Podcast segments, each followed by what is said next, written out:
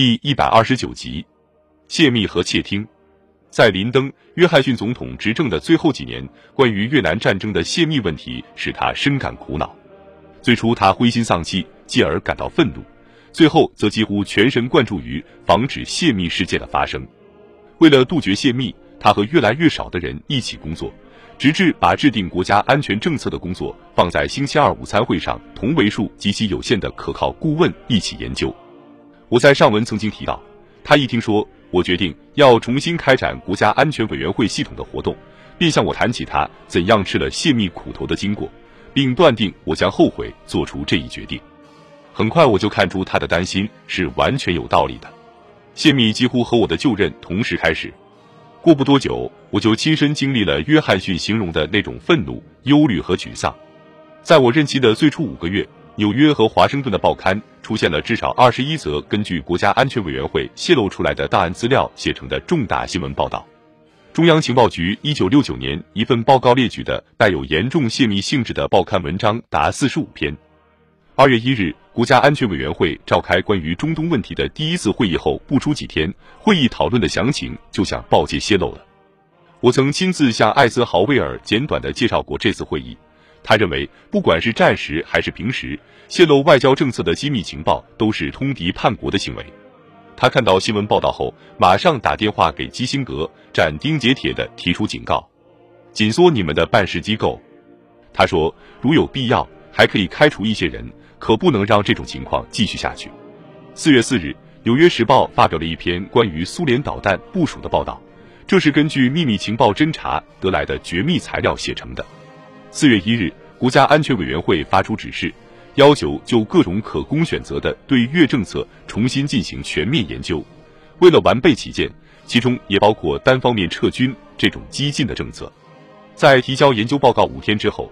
四月六日的《纽约时报》便报道说，美国正在考虑单方面撤军，这对我们盟友来说无疑是个晴天霹雳，同时无疑的助长了我们敌人的气焰。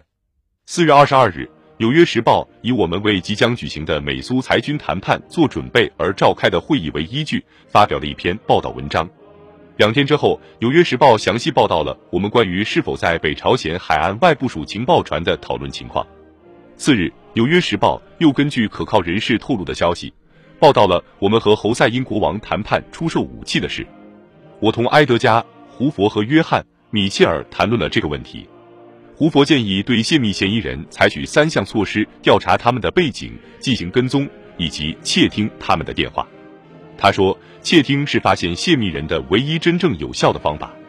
他告诉我，从富兰克林·蒂罗斯福开始，历届总统一向都是批准窃听的。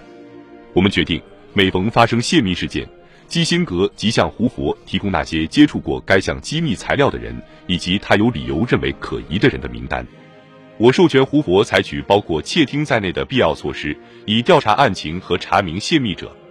五月一日，《纽约时报》泄露了政府关于美国战略力量态势的研究材料，其中包括从反弹道导弹到进攻系统的各种改进方案，以及各种方案的费用估算数字。五月六日。同一记者又报道了我们在 EC 一二一飞机危机期间讨论的内情。五月九日，我正在比斯坎岛，《纽约时报》晨刊以头版报道了我们几个月来一直害怕泄露出去的事情。秘密轰炸不再是秘密了。标题是“美国对柬埔寨的袭击未遭抗议”。报道发自华盛顿，并且据记者说，他的消息来自尼克松政府。轰炸柬埔寨的政策很有成效。它挽救了美国人的生命，使敌人遭受了损失，增加了进行谈判的砝码。《纽约时报》的泄密有使我们前功尽弃的危险。基辛格非常恼怒，我也是如此。他立即推测机密消息多半是从国务院或国防部泄露出去的。我们知道国务院的官僚经常泄密，可是就这件事来说，国务院里只有罗杰斯一人知道，而我可以肯定他是绝不会泄露秘密情报的。我们也很清楚。五角大楼喜欢透露风声，只要这样做，才有利于提高他们的声誉和地位。可是这次泄密会给莱尔德造成麻烦，并且很可能使他在即将来临的国会山听证会上不那么好过。和前几次泄密事件发生后的情况一样，我建议基辛格严密地、客观地观察一下他自己的工作人员。假如国家安全委员会里有人泄密，最好现在就把它清查出来。基辛格同意了，并且当天就和胡佛通了电话。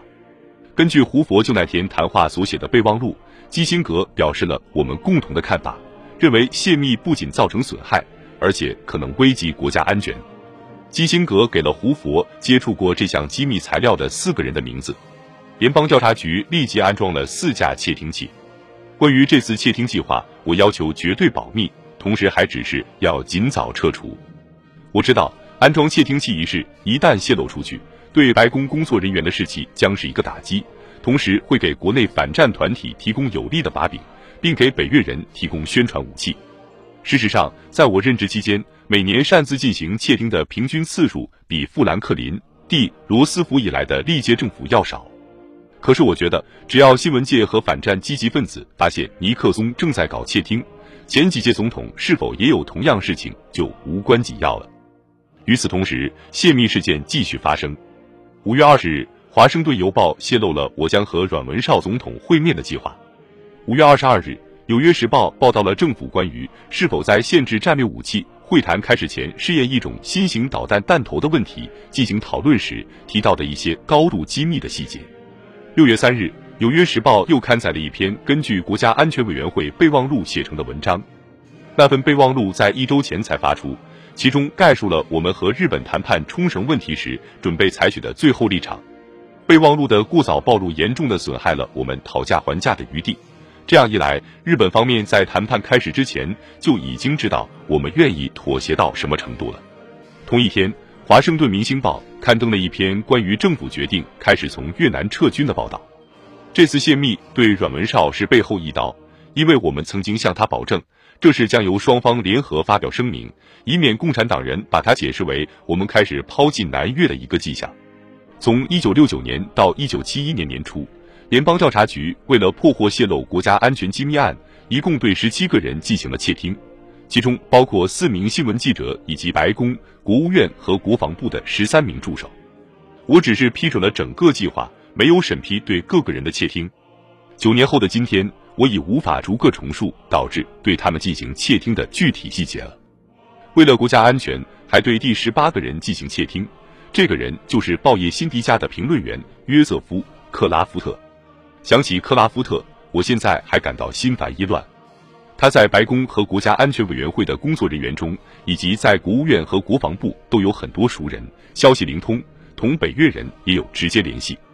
我记得我曾不止一次告诉过埃利希曼，我们唯一感兴趣的是克拉夫特与北越人的接触。我记不得促使我下决心采取行动的具体情况。我授权窃听克拉夫特在华盛顿家里的电话，但是联邦调查局反对在那个场所搞窃听。因此，我批准了一个不通过联邦调查局安装窃听器的计划。可是，当联邦调查局在克拉夫特有一次前往巴黎与北越人会面的期间进行了窃听时，我就放弃了上述的安排。不幸的是，没有一个窃听报告能证明政府部门中有任何人与泄露国家安全机密的某一项具体事件有关。总统和司法部长授权使用窃听器来获取有关国内外安全问题的情报，至少已经有二十五年历史了。直到一九七二年，我们拆除了最后一个为国家安全安装的窃听器一年多以后，最高法院才裁决，为了国家安全而对美国公民进行窃听，除非这个公民与外国、外国的间谍或谍报机关有明显的联系，否则均需持有法院颁发的许可证。在我任职的初期，我发现泄密损害了政府有效的处理国际事务的能力。我认为泄密既违背为人正直的准则，也违反法律。特别是有关越南问题的泄密，只要美国人还在那里作战和死亡，我就不能容忍人们说什么泄露消息是出自反战的道义观念。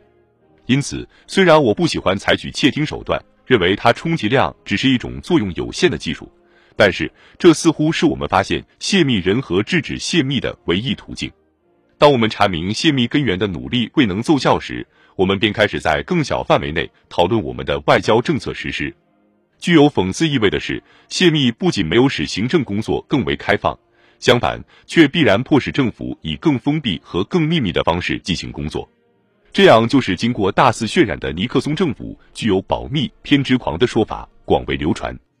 保密要求付出的代价无疑是很高的，因为它减少了在政府内部自由地创造性的交换意见的机会。但是我可以毫不含糊的说，没有保密就不可能接近中国，就不会和苏联就限制战略武器达成协议，也不会有结束越南战争的和平协议。